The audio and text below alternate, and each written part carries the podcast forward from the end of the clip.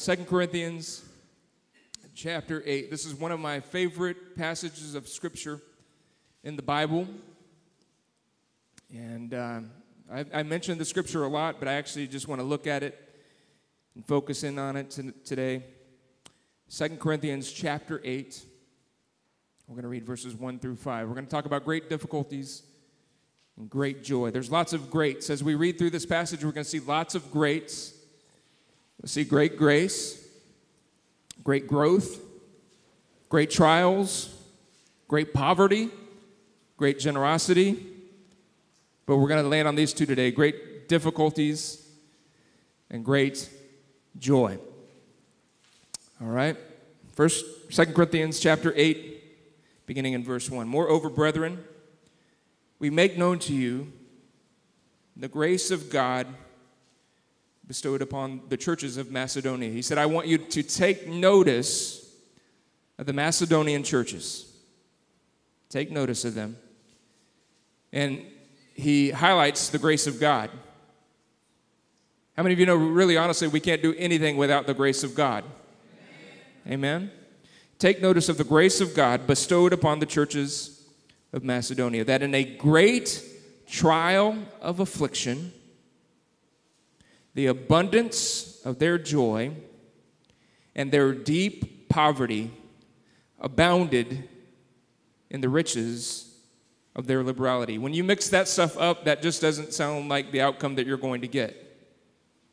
But that's what happens. When you are in affliction, when you're going through trials, you may even be in a place of poverty. But if you'll mix joy in with that, the outcome can be great generosity. You're going through difficult times, you don't have anything really necessarily of significance to give. But if you'll joy in those seasons, you can come out of that generous. That's what he's telling us by the grace of God. For I bear witness that according to their ability, yes, and beyond their ability, they were freely willing, imploring us with much urgency that we should that we would receive the gift and the fellowship of the ministry to the saints. And not only as we had hoped, but they gave themselves to the Lord and then to us by the will of God. Amen. Thank you, Lord, for your word. Father, I pray that you would enlighten this to our understanding. Father, I pray that it would inspire us. I pray that it would transform our behaviors, our, our mindsets, the way that we live our lives, Lord God, to live lives empowered by your grace, overcoming difficult situations, and abounding into liberality, serving, giving, blessing in every aspect of our life, Father. Help us to do this again by your grace in Jesus' name. Amen. Amen. I want to start out by talking about capacity. Capacity. You ever get to the point where you feel like you can't take anymore? How many of you have been there? I, I really think this is where, when he's talking about the Macedonian churches, this is kind of the point where they're at. Great trial of affliction, right? Deep poverty, they're at a place where they're having to endure, they're having to persevere, they're, they're having to push through a difficult season. It's where they're at. Here's one thing that I've learned that when we get to the place where we feel like we're overwhelmed, that the problem really isn't stress. Because there, there's stressors all around us. Right? There's all kinds of stress in life. The problem really isn't the stress, it's not really the things that are being applied to us, it's our capacity. That's the real issue. Our ability to bear, our ability to take it, our ability to endure. The problem isn't so much about stress, it's more a problem, and issue with our capacity, our ability to handle it. It's like lifting weights, right? You put 350 pounds on a bar, I do not have the, the physical capacity to lift that right now, right? It's our capacity. That's usually the issue, our ability to, to endure, our uh, uh, ability to in, endure things. Here's, here's an important question Why does the Lord so often allow us to get to the point where we feel like we are about to break? You know, the Lord does that. The Lord will bring us, every one of us, to the point where we feel like we're not going to be able to take it. Everybody loves to quote that scripture the Lord won't put more on us than we can bear. Listen, I, I know a God that loves to stretch us. He loves to put us in possible situations. He loves to get us with our backs up against the wall. He, he loves to get us facing giants that we don't think that we can, we can defeat. That, that's the God that I've come to know. God, God revels. He delights in doing this. You know why? Because He wants to grow us. He, he wants to expand our capacities. Amen? He does it because we will never know what we're capable of until we are stretched beyond that which we think we can bear. Right?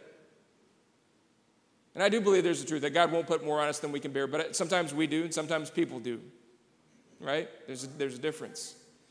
But God, God brings us, He puts us in these situations, He, he, he, he puts us in, in tough places because He wants us to figure out what we're made of. He wants to figure out what He has put inside of us. He wants us to come to a place of understanding where we realize that greater is He who is on the inside of me than He that is in this world. That nothing in this world can wipe us out if we rely on the Spirit of God that's on the inside. Amen?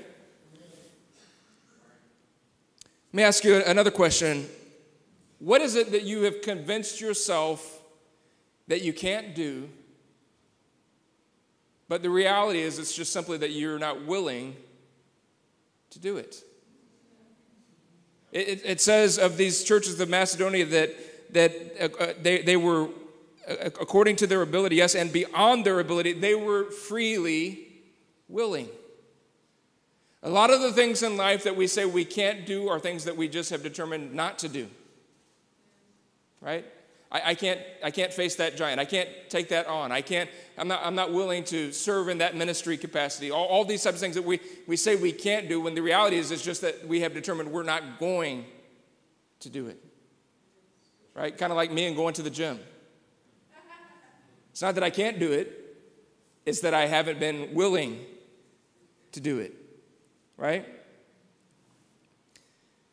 Sometimes we have to push beyond our limits.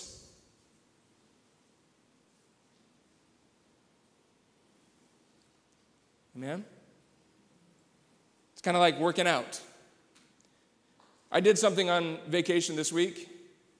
I worked out three times. I worked out. And you know what I did? I pushed myself beyond my limits. I got some weights out in that, that weight room there at, at the little hotel we were staying out. And I, I got weight that I knew was going to be difficult. Not so difficult I couldn't lift it but difficult enough where it was going to put stress on me. You know why?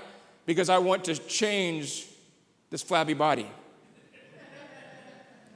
And I know without that stress, there's, there's not going to be any change. Without pushing the limits, there will be absolutely no transformation in this physical body of mine. Right? Exercise puts stress on us that brings ultimately strength to us.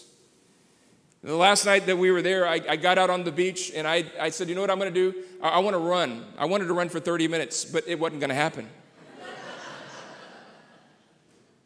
right? I, am waiting for, for the fulfillment. Wait, uh, blessed are those who wait upon the Lord. They shall run and not go weary. They will walk and not faint, right? They will mount up with wings. Like I'm waiting on that just like supernatural happen. I've been waiting for the last 30 years. That's, that's how long it's been since I've had serious workout routines, right? Guess what? It ain't going to happen. If we're going to have an endurance to run for 30 minutes, we've got to build to it. We have to push ourselves to it. So I got out there on the beach and I pushed myself. My, my, my max capacity of running really was about 90 seconds. And I'm, like, I'm kind of pushing myself. I'm not just talking about doing this little thing. Now, I, I was pushing myself, but the capacity was about 90 seconds. So I did something called interval training for 30 minutes.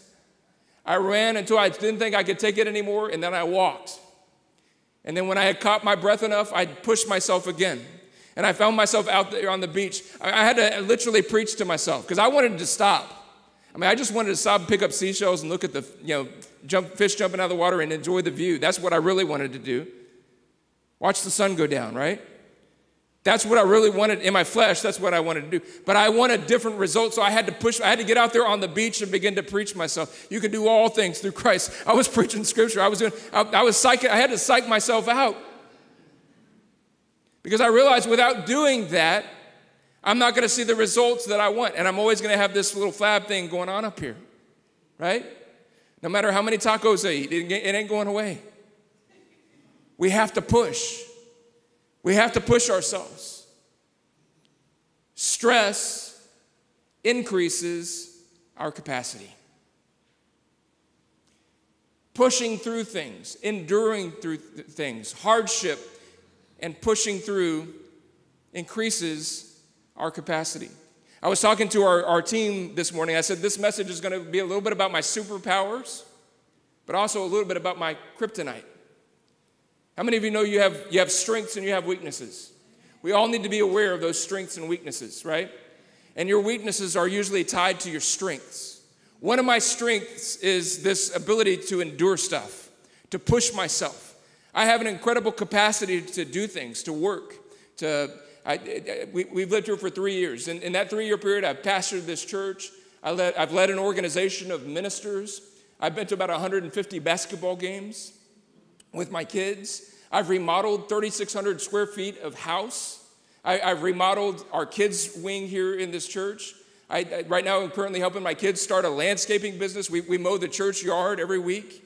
Uh, I, I, just work. I have an incredible capacity because I learned a long, long time ago that I can push myself through when I want to lay on the couch, when I just want to sit and watch TV, when I just want to do the things that, I, that are going to end up really costing me that if I push through that, there are great results that come. I learned that. I, I, had great examples. My dad was a hard worker like that. I had uncles and grandparents that were like that. They, they set a great example for me. If, if you put yourself to things and if you apply yourself things and you go through hard things, that great things come. Right? That's what this church has experienced, the churches of Macedonia. He's pointing this out. They, they didn't have a lot to give, they weren't in a position, but they, they pushed through that and the result of it, it manifested in a generous gift to the Apostle Paul and the work that he was doing in ministry because they pushed through that. So, one of my superpowers is, is perseverance. Like, I, I, can come and work at the church all day, and this is what I did like in our first year living here. I would go home at night and I would work till midnight every night, and then I would get up at six morning, drive, drive my kids to school, and come back to the church office, and that was my daily routine. I can do that. I can push myself. That's a strength for me. But tied to that is also the weakness, the kryptonite, the thing that can destroy me. What, comes with that? If, if you, if you, can, you can burn out, fatigue, you can drive your wife insane. There's all kinds of negatives and downsides to that strength that I have as well. So stress, that putting that stress, putting myself into that, enduring things that I don't always want to go through has taught me and it has helped me to expand capacity. I can do incredible amounts of work throughout the week. I can get incredible things accomplished. I can obtain things. I can, I can go out and get what I want if, I, uh, if I've learned that, and it's caused me to grow. The stress and the pressure and pushing and persevering grows our capacity. But there's a key there that if you're not careful, you'll miss out. You know what? Another thing that, that brings growth into our capacity? Rest. You see, if I, I said that I worked out three times, I didn't work out every single day. Because I learned back in my football days that you have to rest between workouts, right? When you push yourself, you've got to rest, you've got to draw back. If you're going to grow capacity, if you're going to increase, if you're going to, how many of you want to grow? How many of you want to grow? And there's this, this, this works really honestly in every area, in relationships. If you stretch beyond your, your norms, your comfort zones, you can grow in relational capacity. It, it, it, in finances, if you push yourself, you can go and attain things. In your physical body, right? You, no pain, no gain. You got, you got to push through, you, you get the results that you want, right? It's a physical thing, it's a spiritual thing, right? It's reading your Bible when you don't want to read, right? It's going to church when you want to stay in bed. It's meeting up with your buddies you know, for, for a little bit of Bible study and encouragement when you'd rather, you know, go play golf or something, There's a spiritual perseverance. And when we press through and we do the difficult things called spiritual disciplines, when we press through those things, it causes us to grow spiritually. Right? So, stress, exertion increases capacity. The flip side of that is that rest, rest is also something that increases our capacities. When you go and you work out, literally what happens is you shred muscle. Your, your, your muscle fibers tear down. When you're pushing and exerting and lifting weights, running, your, your lungs, your heart, your, all of your muscles, they, they are breaking down. You're breaking down literally the fibers of your muscles. And then when you rest, what happens is, is your body brings healing to those fibers, and that's what produces the growth. Right? We need to understand that. I mean, we, and it's difficult. It's hard for me, but it, I mean, in, in the American culture, go, go, go, go, go, go, go, go, go, go, go. Right? We also have to understand that we need to rest.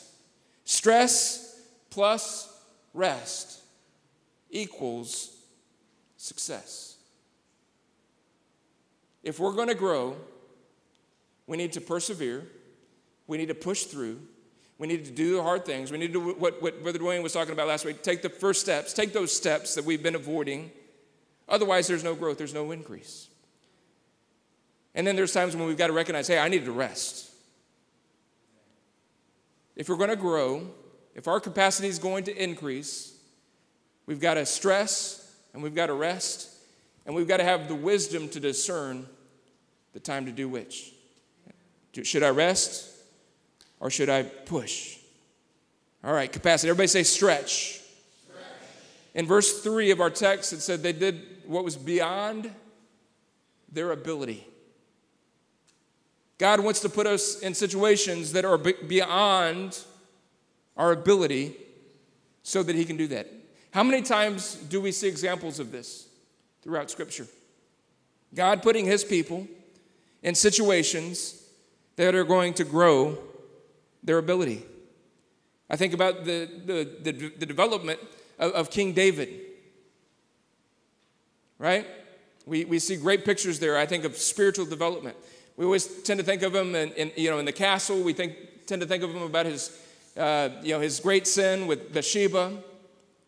We, we tend to think of all, all those things, his, his, his victories, uh, the, the most, one, one of those prolific uh, warriors. They say that he never lost a battle that he was engaged in. He always, he always won. And we think of all of that kind of stuff. But what we forget about, what we lose sight of, is all of the processes that God took David through to develop his character, to develop his strength. And in Psalm 8, uh, 78, the Bible talks about David said that, that he shepherded according to the integrity of his heart and the skill of his hands. He was a leader who led with integrity of heart and skill of hands. You know where that was developed? That was developed out in the sheepfold. That, that, that character and that skill was developed when, when David was, was in the valley of the giant fighting Goliath. That character and that skill was developed in David. It was honed when he was living in Adullam's cave. All of these hard things that God allowed. And, and, and, and another one, when he was in, in Saul's, Saul's castle. Remember when he served Saul and Saul tried to kill him? Right? I mean, he was throwing, he was chunking javelins at him trying to take his life. All of these things that David had to endure are the things that God allowed to come to his life so that he would have the character when he would get into the, uh, the, the throne himself to lead the way that God wanted him to lead. What David learned in the sheepfold and in the valley of the giants and in the cave and in, in Saul's uh, house is he, he learned character, he learned integrity of heart, he learned skillfulness, right? One, one of the most incredible things that, that I see in the story of David is, is that his administration, when he became king, were all of the dysfunctional guys that gathered themselves to him in Ad- Adullam's cave. He took those misfits in the cave and trained them for the day that he would come to the castle and lead. They were shaped out there in that cave. They were shaped in those hard places. Right? Can you imagine sleeping on a rock? A cold rock in a, in a damp cave? It's, it's not fun living. But God allowed David and his, and his really his administration to go through that season to shape them to lead Israel. God allows us to go through things to shape our character, to strengthen us, to increase capacity. Leadership capacity was developed in, in David's life in the sheepfolds, in the caves, in those hard places, being persecuted by Saul. That's where it was shaped. Going up against Goliath, right? Whatever battles God brings to you, they are not intended to kill you. Whatever foes show up in your life, whatever giants pop up, they are not intended to destroy you. They are intended to shape character and, again, to help you to realize what's on the inside of you. The testing of the Lord, it really helps us understand that the character of the Lord resides in us, that the Holy Spirit's operating in us, that, that we are His people, that we have been regenerated. We're, we're not the same old floppy doppies that we used to be. There's, God is shaping something on the inside of us. You know what, you know what spiritual maturity is? Spiritual maturity is not giving you something that you don't have. It's getting what's on the inside of you to come forth. It's the eternal seed of God that's already been planted at the new birth to bear its fruit. That's spiritual maturity. God takes us through process in order to do that. We have a lot of scripture to, to, to back this up. God stretches us. What, what limitations have you put on yourself? Here's another question. What, what limitations have you put on God? Are we willing to allow God to stretch us beyond our mindsets, beyond our comfort zones? Are we, allow, are we willing to allow God to, to grow us? The way that we increase our capacity is by pushing our limits, meeting the resistance, pushing back, pressing through, persevering stepping out when we don't feel like it, getting out of our comfort zone, doing the tough things, enduring hardships with joy. We're going to talk about joy in just a second. Look at this in James chapter 1, verse 2. He says, My brethren, count it all joy when you fall into various trials knowing that the testing of your faith does what? Produces patience. And let patience have its perfect work, that you may be perfect and complete, lacking nothing. And if any man lacks wisdom, let him ask of God, who gives to all liberally and without reproach, and it will be given to him. But let him ask in faith with no doubting. For he who doubts is like a wave of the sea driven and tossed by the wind. For let not that man suppose that he will receive anything from the Lord, for he is a double minded man, unstable in all of his ways. This is about faith. Faith in adversity, it's just choosing to trust that God is who he says he is and not backing down. Yep, I'm in a difficult situation. I, I love the way that the New Living Translation says this dear, dear brothers and sisters, when troubles of any kind come your way, consider it an opportunity for joy. Your car breaks down. Hallelujah. This is an opportunity for joy.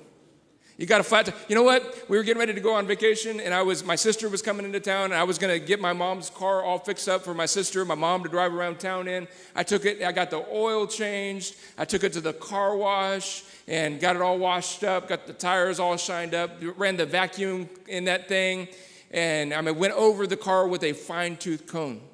I, I, drove about probably three miles from the car wash back to my house, and when I got home, there was a screw that long sticking through the sidewall of the tire. It punctured the surface and sticking out the sidewall. It happened on the way home from the car wash. It wasn't there because I, I, went over those that exact tire washing. It wasn't there. You know what that was? It's an opportunity to joy, an opportunity to rejoice. You know what I did? I got in the other car, our car, and went and got it oil changed, car washed, vacuumed it, got it ready for my sister and my mom. I could have gotten mad and kicked the tire, broke my toe, and cussed and had to repent. I, I love the greatest example of this all time, I think, was Pastor Bill's story about the. Y'all remember when he preached about that? This, I think it was this verse or this passage when he, he talked about getting his finger smashed by the longhorn. He talked about how it was an opportunity to praise the Lord. Right? You don't want to praise the Lord, you want to cuss. You want to shoot the cow. We have to count as an opportunity to rejoice. This is key. If we're going to have victory, this is key. If we're going to be able to endure, we're going to see this as this message develops. We're going to see this. If we're going to have victory, we've got to keep joy. If, we're, if our capacity is ever going to grow, we've got to keep joy. Amen. In every situation, in every circumstance, no matter what God puts us in, we need to count it all joy. Let me finish this up. For you know that when your faith has been tested, your endurance has a chance to grow. So let it grow. For when your endurance is fully developed, you will be perfect and complete, needing nothing. Right? Rejoice, endure, persevere. It's an opportunity for patience to come. How many of you have ever prayed for patience? You know what God's going to do? He's going to send a trial. I prayed for patience one time, and He's given us four kids since then.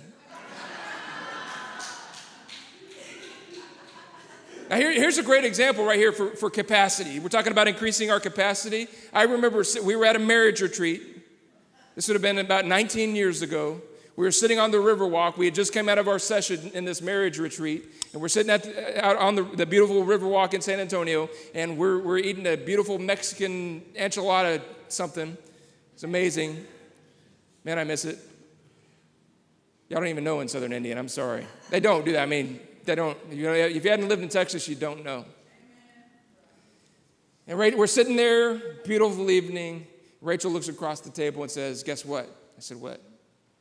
I'm pregnant. My world fell apart. I mean, we were, we were trying. We wanted kids. We've been trying for like a year and a half at this point. But when the reality hits, like, you're what? Like, how am I going to pay for this thing? Like, what, what school are we going to send this kid to? Uh, I mean, your, your whole life flashes before your eyes, right? The whole kid's life flashes before your eyes. Insurance, all these things. What, what are we going to do? Right, panic mode. I, I, broke out in cold. I mean, I was kind of happy, but I was panic, more, more panic. Guess what? We had a kid, and then nine months later, she looks across the table again. Guess what? Don't tell me.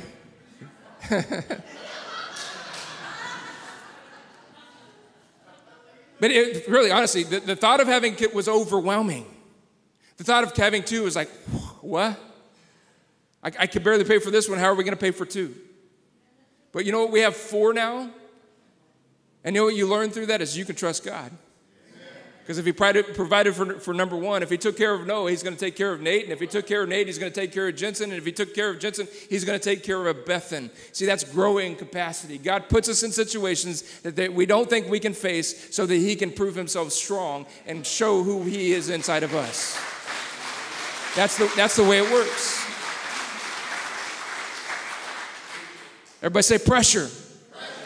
Pressure, pressure is good. Stress is good. Resistance is good. Stop cursing the resistance and embrace it. Joy in it. Revel in it. Take it on as an opportunity for God to show Himself strong and work through your life. Amen? There are no diamonds without pressure. There are no pearls without irritation. There's no pure gold without being tried in the fire. There is no strength without resistance, and there is no growth without pain. Embrace the pressure, endure it, go through it because God is making you into his masterpiece. He is creating you and working in you. He who has begun a work in you will finish it. Amen. He's going to finish it. He's not going to leave you there to die. Amen. Looking at the life of David again, look at, look at his relationship with Saul, the, the stresses that David experienced in Saul's courts prepared him to be king. The stresses you experience while serving in the king's courts are conditioning you so that you can stand the pressure of being king. Did you get that? That's good. The stresses you experience while serving in the king's courts are conditioning you so that you can stand the pressure of being king yourself. See, God's called you to something. Let me say that again. God has called you to something. And what He is taking you through is getting you ready for what He's going to do through you. That's the reality. That's the truth. You have to be mentally, and spiritually and emotionally strong to be king. Amen?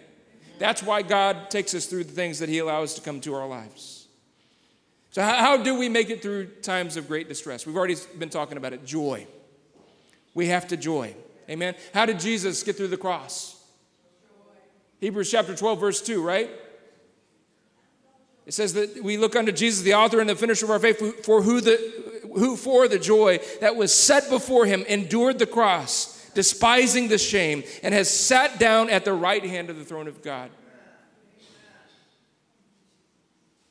Jesus, facing the cross, held on to joy. What was the joy? I believe it was two things. I believe it was living life to the will of the Father, pleasing the Father. There was joy in that for Jesus. Number two, you and I, those who would be redeemed, all of the children of God, right? He's the firstborn of many brethren. He had those brethren on his mind and cistern, by that, by the way. He had us on his mind, gave him great joy and he was able to endure. What, what gives you joy? Why are you willing, what, what are you willing to endure the hardship for? For your family? For your wife? For your kids? For your own well being? And really, ultimately, and most importantly, for the kingdom, for the glory of God. I'm going to go through this so that I'm going to come out on the other side victorious and glorify God in it. Amen? Let that give you joy. Nehemiah rebuilding the city walls. You think that was an easy task? It wasn't. Much labor and a lot of enemies. A lot of people coming against Nehemiah. And Nehemiah 8, verse 10, what, what kept him in the journey? He said, The joy of the Lord is my strength. What's keeping me in this thing? What's giving me the strength to muster up another brick? What's giving me the, the strength to carry around this trowel and this sword and keep working? What's giving me the strength to fend off the enemies while the work of God continues to progress? What's giving me that strength? The joy of the Lord is my strength. I heard somebody say one time that if the devil can't get your joy, he can't get your goods. Why? Because the Bible says that the, joy of the Lord is your strength. Right? Remember the story? There, there's a, a, picture of this. Jesus said that, that, that the enemy can't break into a house and take the goods unless what? He first binds what? The strong man. What's your strength? The joy of the Lord. Listen, if the devil can't get your joy, he can't take your goods. If the devil can't get your joy, he cannot affect you. Right? So when they cut you off in traffic, don't cuss. Don't let your temperature begin to boil. Just let the relief valve, let the pressure out. Say, Jesus, I bless you and I thank you for this day. I thank you that I'm on my way to work and I'm going to make it. I may be late because of this guy that just cut me off but that's all right. I bless you anyway. Right? Rejoice. Keep joy.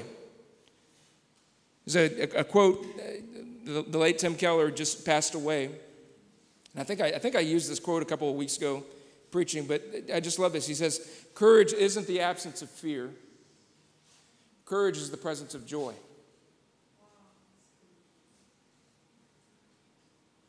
The presence of the joy kept Jesus on the cross. They kept him on his assignment. Courage is not the absence of fear, it is the presence of joy. I love that. It's a beautiful picture here in, in 1 Peter chapter 1. Beginning in verse 6, he says, In this greatly rejoice. Everybody say rejoice. rejoice. That means to choose joy. Yes. Rejoice literally means to choose joy. You either choose joy or you choose cussing. You choose joy or you choose anger. You choose joy or you choose to get frustrated. What's it going to be? Rejoice. One of my favorite memes of all time, it's, a, it's, it's two pictures of Joyce Meyer. It says, Joyce and rejoice. I love it. Choose joy. In this you greatly rejoice. Though now for a little while, if need be, you have been grieved by various trials. So that the genuineness of your faith, being much more precious than gold that perishes, though it is tested by fire, may be found to praise, honor, and glory at the revelation of Jesus Christ. Rejoice. When there is great distress, when there are various trials that are grieving us, what do we have to joy in? In the preceding verses, in, in that same chapter, in 1 Peter chapter 1, in verse 3 through 5, he gives three things. Number one, he says, We have a living hope in the resurrection. Amen? We might be going through some things right now, but we have a living hope in the resurrection. Then he says, We have an incorruptible inheritance reserved in heaven that will not fade away. Not only do we have the hope of, of, of, resurrection, we have an incorruptible inheritance that's reserved in heaven for us that will not fade away. Amen?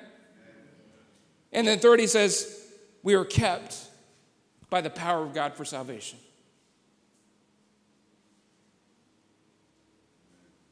We got a living hope of resurrection. We've got a non perishing inheritance. And we got the power of God keeping us to salvation. And we can't find something to rejoice about? Really? We are blessed. Too blessed to stress. Too blessed to let it take us out. Too blessed to quit.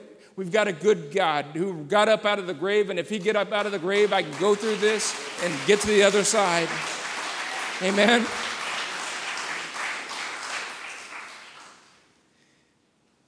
Here, here's a last thought, hopefully.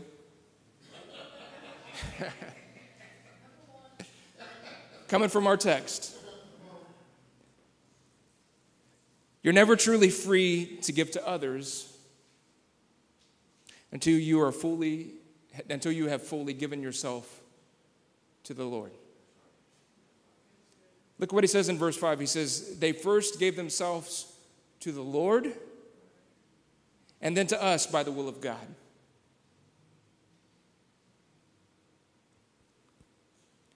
That's the key right there.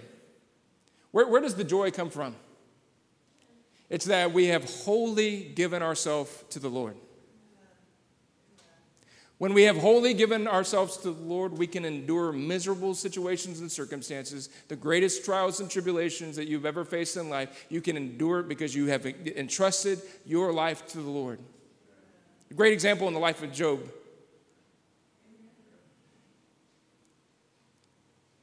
When everything happened in Job's life, I'm not going to repaint the story, I think most of us are familiar with it, but when everything came undone in Job's life, you know what he did? He built an altar and worshiped God. And Job's song is this Blessed be the name of the Lord. He gives and he takes away. But blessed be the name of the Lord. He chose to rejoice. When most of us would quit, when most of us would pout, when most of us would, would give up, when most of us would turn our backs on God, Job faced God and worshiped God and blessed God in the most dire situations. He had given himself wholeheartedly to God. And you know what the result of that was?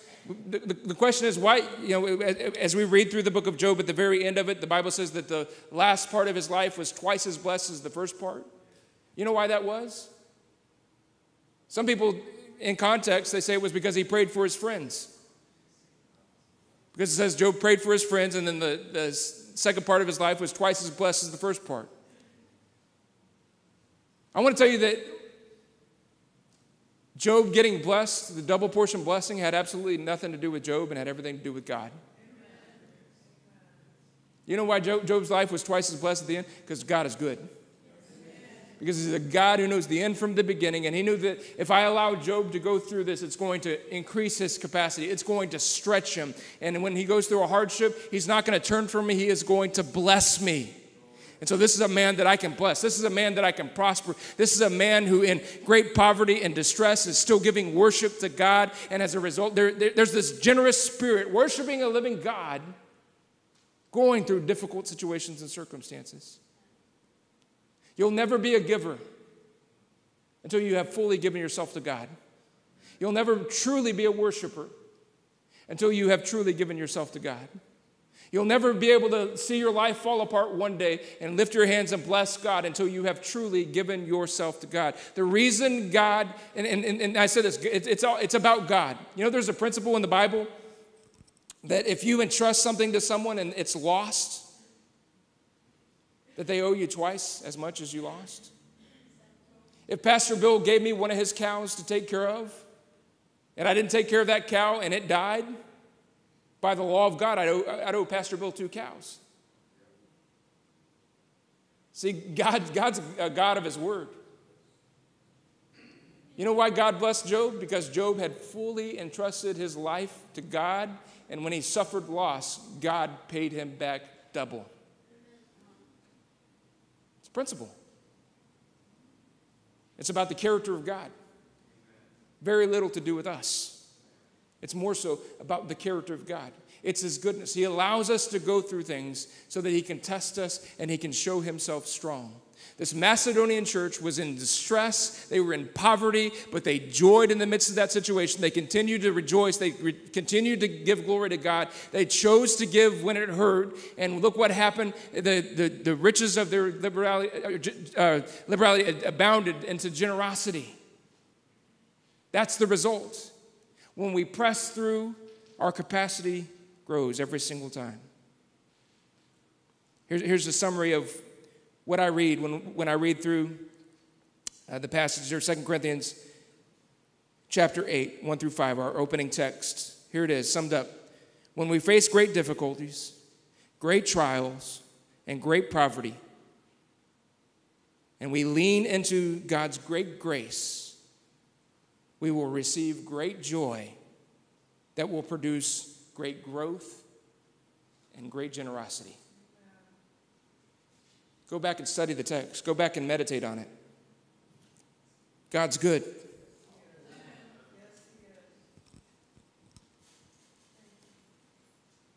I've already had my last thought, so I'm not going to preach this, but there's a message that I preached. And to catch the line in the, the scripture is this, or in, the, in that sermon is this that God is good even when he looks bad. Even when we don't understand what he's up to in our lives, he's still good. How many of you know we can trust God? Amen. Let's, let's stand together. Let's stand together.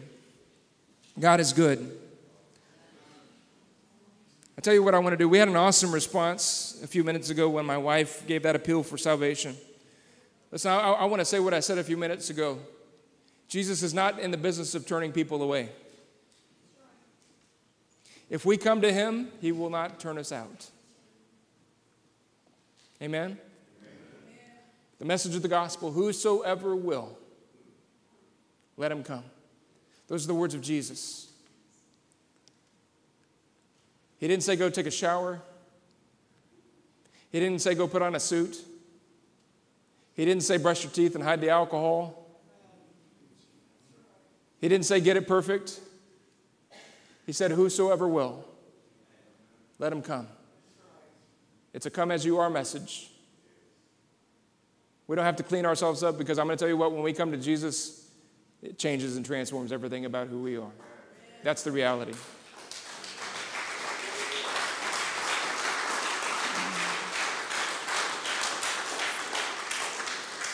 I want to ask those of you that a few minutes ago lifted your hands and prayed that prayer, I want you to come join me.